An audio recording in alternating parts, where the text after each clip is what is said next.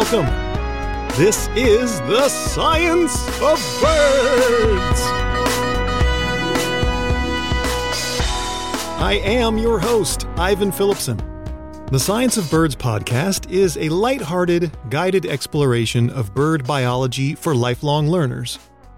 This episode, which is number forty-eight, is about the pecking order in birds, or to use the more technical term, dominance hierarchy.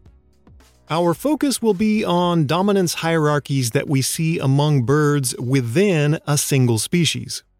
White-crowned sparrows beating up on other white-crowned sparrows, for example, as opposed to white-crowned sparrows beating up on another species, like Lincoln's sparrow.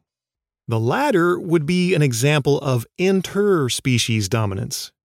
But today, we're talking about intraspecies dominance, meaning within species.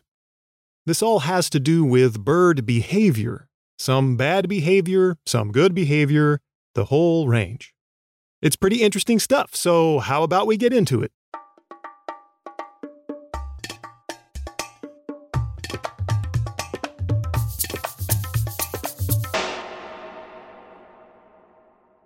For most birds and other animals living wild and free out in nature, there just isn't enough food to go around. The harsh reality is not every individual can get all the food it needs. The same is true for shelter, nest sites, and mates. Vitally important resources like these are limited. That's one reason that evolution by natural selection works, right? The fittest individuals in the population are the ones that get the most of the limited resources. And then those guys are more likely to survive and pass on their genes. Animals and plants have all sorts of clever adaptations for being more fit. No, not fit like they've been working on their glutes at the gym, or fit meaning sexy in British slang, but fit as in having evolutionary fitness. Having what it takes to survive and pass on your genes. Birds, in addition to having anatomical and physiological adaptations, have behavioral adaptations that can give them a competitive edge. One common behavior that can work well when resources are limited is territoriality. Consider a songbird like the oak titmouse of California, Beolophus inornatus.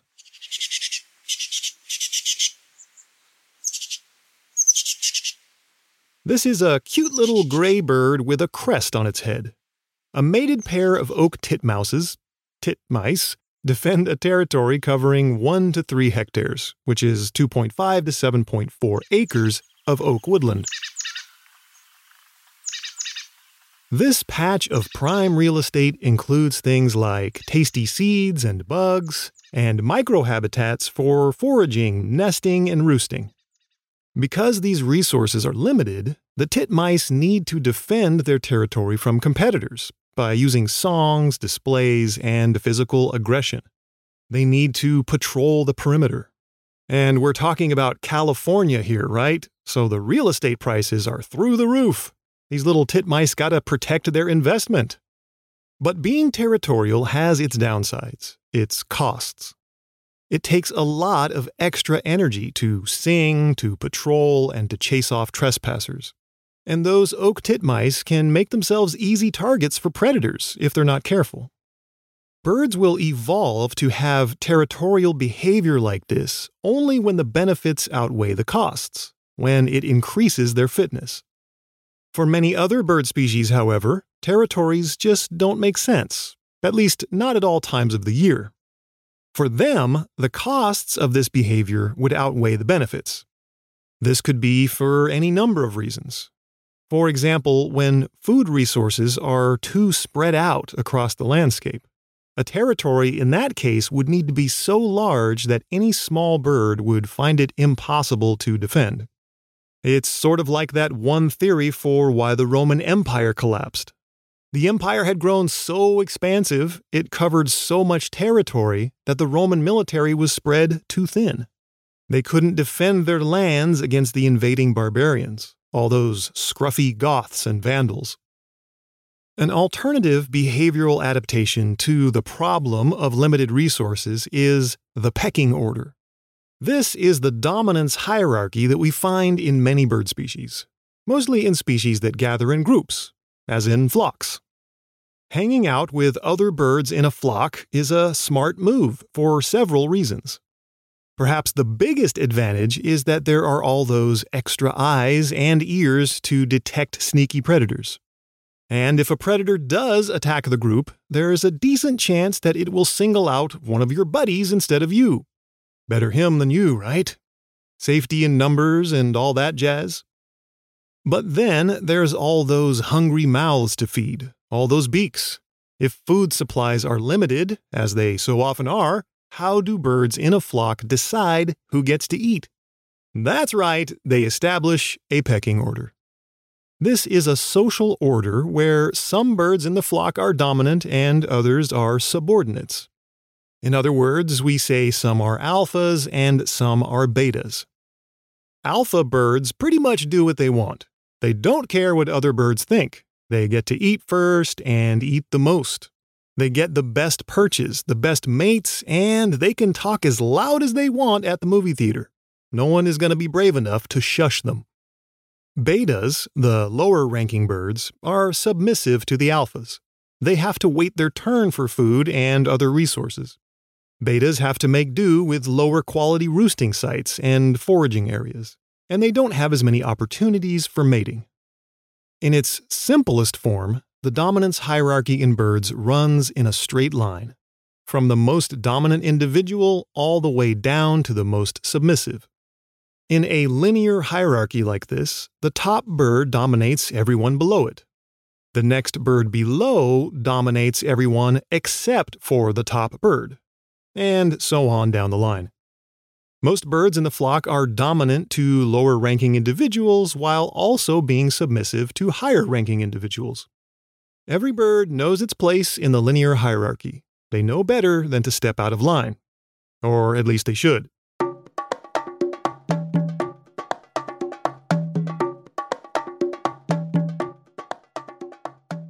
So just how do birds sort all of this out? How do they establish and maintain these dominance hierarchies? Well, there's no one thing that decides a bird's position in the pecking order. The determining factors vary from species to species, and they can vary with circumstances too. But the general pattern is this. Larger birds dominate smaller birds, adults dominate immature birds, and males dominate females. Not always, but in general. Large body size tends to be an advantage in a fight. Duh, right? The more fights you win, the higher your social rank. For example, there was this study of silver eyes, Zosterops lateralis, living on a small island off the coast of Australia.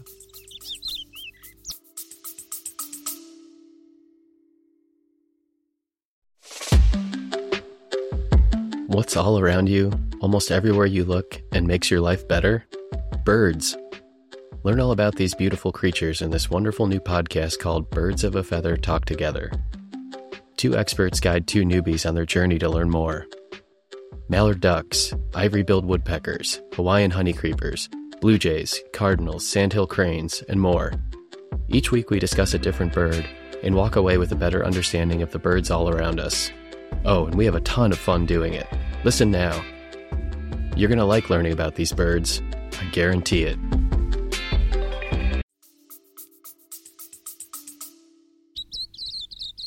Silver eyes are small yellow and gray songbirds that have a ring of crisp white feathers around each eye. The researchers in this study measured body size for a bunch of individual silver eyes on the island. Then they observed the birds as they fought each other over food at feeding stations. The outcome of each fight was recorded, or each natural agonistic encounter, as the researchers put it. It turned out that, yes indeed, the silver eyes with the heaviest bodies and the most robust bills were the ones that tended to win fights and end up as dominant birds. As a side note, the researchers conducted this silver eye study, published in two thousand three in the Journal of Evolutionary Biology, because they were interested in the widespread phenomenon of small birds evolving into larger forms on isolated islands. Larger than their mainland counterparts, that is. Silver eyes living on this small island on the Great Barrier Reef are much larger than silver eyes on mainland Australia.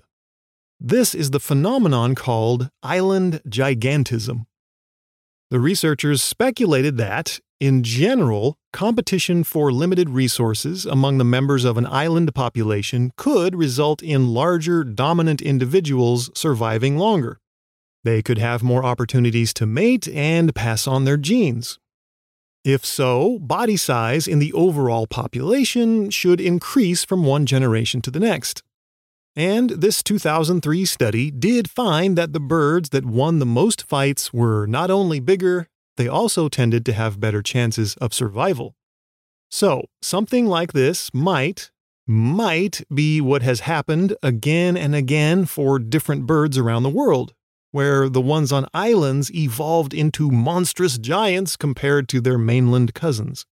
Interesting stuff. Islands are just the coolest. But I digress. Because nature is complex and beautifully messy, there are exceptions to the general patterns of dominance.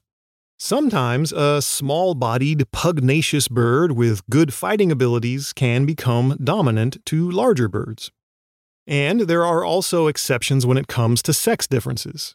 There are plenty of examples where females, rather than males, are the dominant sex. In some bird species, dominant status isn't something you earn. It's something you're born with. Take, for example, the white-throated sparrow, Zonotrichia albicollis. This North American bird has two color morphs that occur in roughly equal proportion. There's a white-striped morph and a tan-striped morph. Adult white-striped males are more aggressive and more promiscuous. They sing more, and they tend to be the most dominant members of the flock. And little known fact, these birds were the band name inspiration for the White Stripes. Not true at all, unfortunately, but what if, right?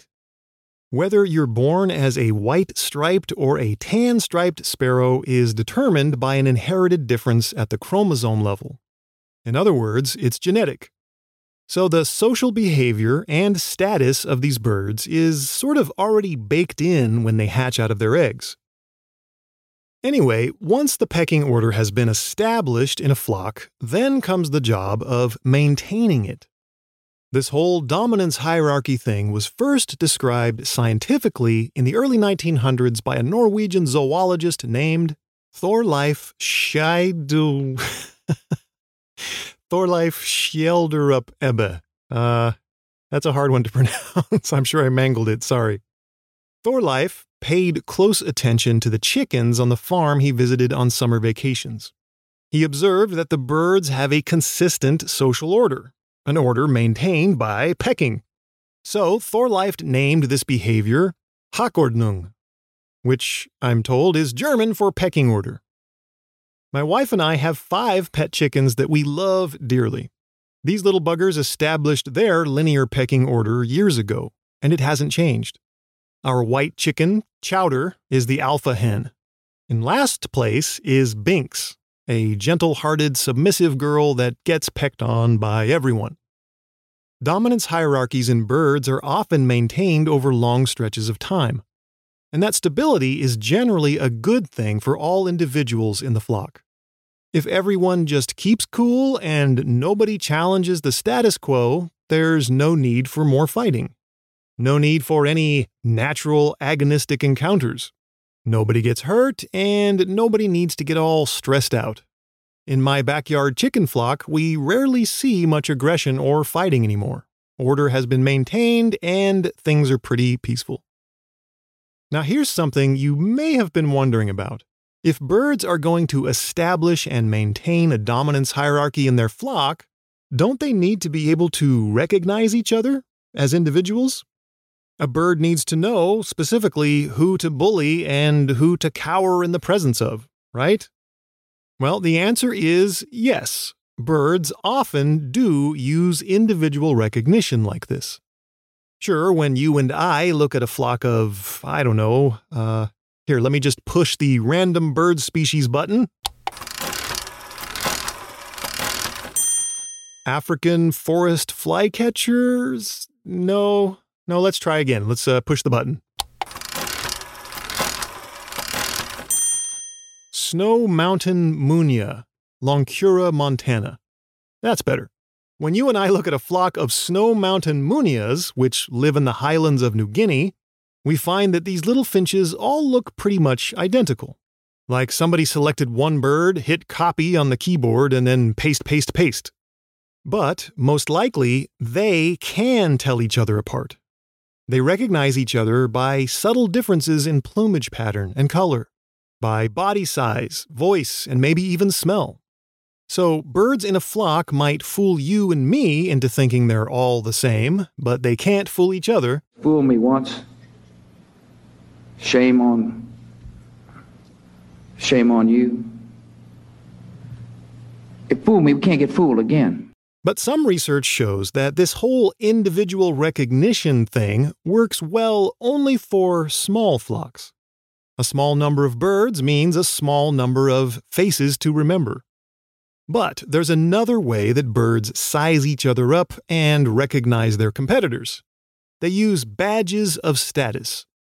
For example, research on golden-crowned sparrows, Zonotrichia atricapilla, suggests that these birds recognize each of their flock mates as individuals. These birds forage in small, stable groups in winter. But when they encounter golden-crowned sparrows from another unfamiliar flock, uh-oh, stranger danger! In this case, the birds switch to using badges of status. For golden-crowned sparrows, the badges are patches of gold and black feathers on the head. The larger the badge, the more dominant the bird. So even if you don't recognize that new, strange bird as an individual, you can at least see that it has a big, flashy patch of gold on its head. That means you're looking at a dominant alpha sort of character. Best keep clear of that guy if you don't want to throw down and have a bloody battle. Badges like this, along with other displays and bluffing behaviors, help to minimize violence between individuals in many species. This way, birds can sort out the pecking order without too much actual pecking. It's a more peaceful, more passive approach.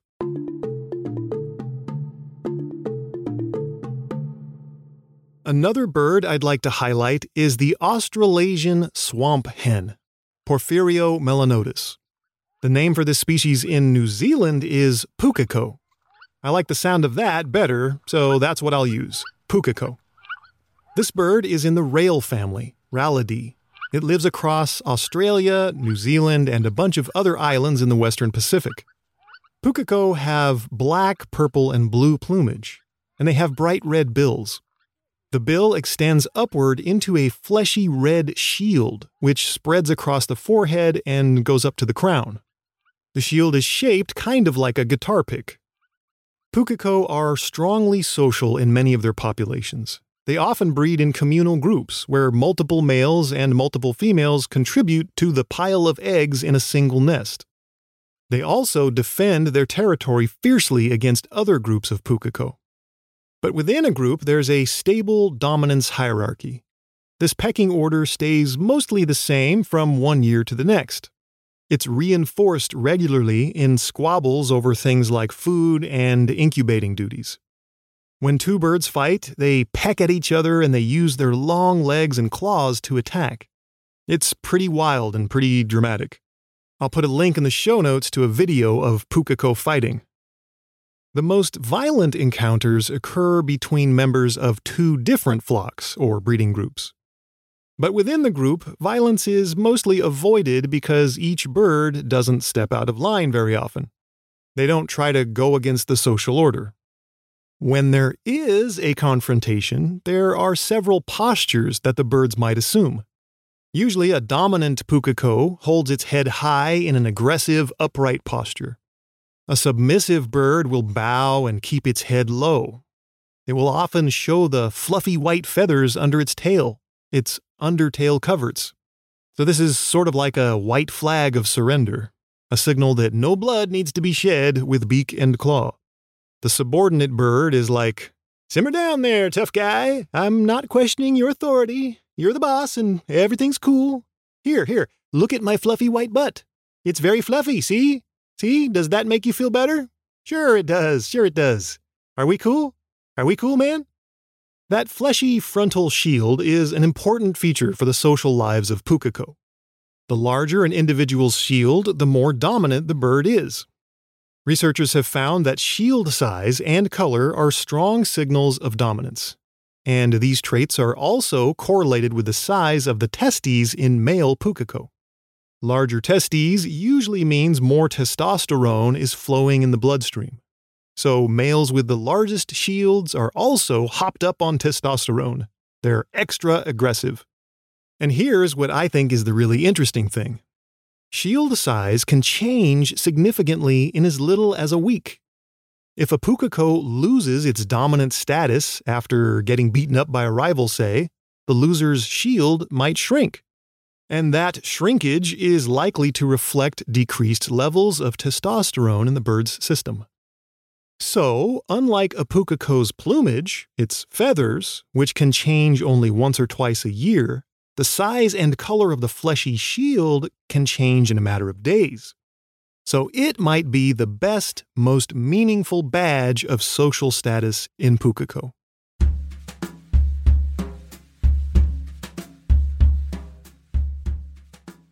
There are benefits and costs to all of these behaviors, risks and rewards. You might think it's always good to be the king, that the most dominant birds have it the easiest. And yes, whether you're looking at silver eyes, sparrows, or swamp hens, the alpha birds generally get the benefits of more food, better food, less exposure to predators, better mating opportunities, and so on. But scientists have found plenty of evidence that being dominant also comes with downsides, some costs. One potential cost for dominant birds is just the risk of injury, you know, from all the fighting. Another cost might be high levels of stress. These guys have to assert their dominance regularly, and they sometimes have to deal with insubordination by violent means. Alpha birds have to look over their shoulder constantly, like they're in Game of Thrones or something. Who knows who's going to stab you in the back next time? Better to trust no one, as my grandma always used to tell me. Continual stress is hard on the body and might decrease the health of a dominant bird, or shorten its lifespan. So it seems high levels of stress could reduce the overall fitness of an alpha bird. Researchers have measured stress levels in many social bird species. From what I can gather, however, there doesn't seem to be a universal pattern where dominant birds are always more stressed out. It varies from species to species, from place to place, and from season to season. Similarly, subordinate birds don't seem to be more stressed out than their dominant flock mates, at least not in all cases. Life as a subordinate isn't always a total bummer. Sure, these birds have to wait their turn for food and they don't get to mate as often. But they also don't get as many cuts and bruises. If they keep their heads down and don't rock the boat, they avoid fights and get to stay in the flock. They get the benefits that that entails. Safety from predators, most importantly, and at least the chance of hooking up with a mate. Overall, the costs and benefits of different social ranks in birds seem to vary a lot. There have been mixed results in the many studies on this subject. Sounds like we need to do some more research.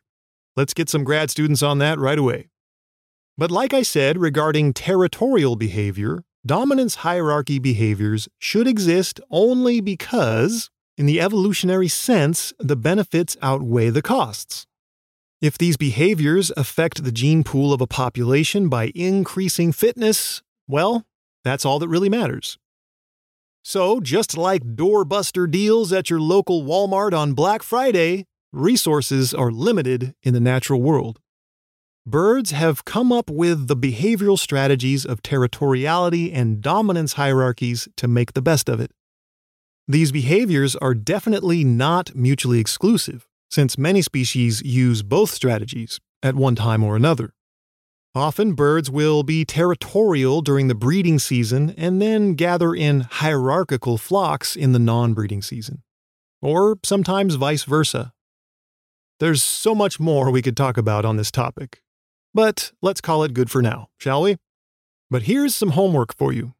The next time you're watching a group of birds, see if you can notice some of the social dynamics.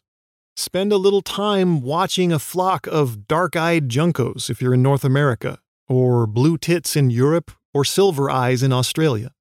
You might see the little bluffs, battles, and passive displays of dominance and submission. See if you can sort out the pecking order. The birds may be adorable, even comical from our perspective, but from their perspective, this is some serious drama with very high stakes.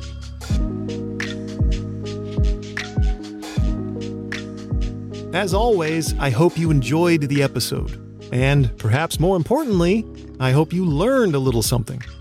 I really appreciate that you care about birds and that you spent some of your valuable time with me today. My supporters on Patreon are really helping to make the Science of Birds possible, so thank you to all of my wonderful patrons. And my newest patrons get a shout out today. So welcome Scott Maughan, Lynn Stern, Drew Bronner, Azamonas, Aurora Murphy, Jean Rosenmeyer, Jose Pablo Castillo, Samrat Vupalanchi, Dave Rodriguez, Dan and Alex, and James Garrett. Thank you all so much. If you're listening at this very moment and you are curious about supporting this podcast, you can check out my Patreon page at patreon.com forward slash science of birds. You can also shoot me an email if you have something you'd like to share with me. A comment about me, about the show, or maybe you want to tell me about one of your many agonistic encounters. How'd that turn out for you? Whatever the case, my email address is ivan at scienceofbirds.com. You can check out the show notes for this episode, which is number forty-eight, on the Science of Birds website, science of birds dot com. I'm Ivan Philipson. I hope life is great for you, and I'll catch you next time. Cheers.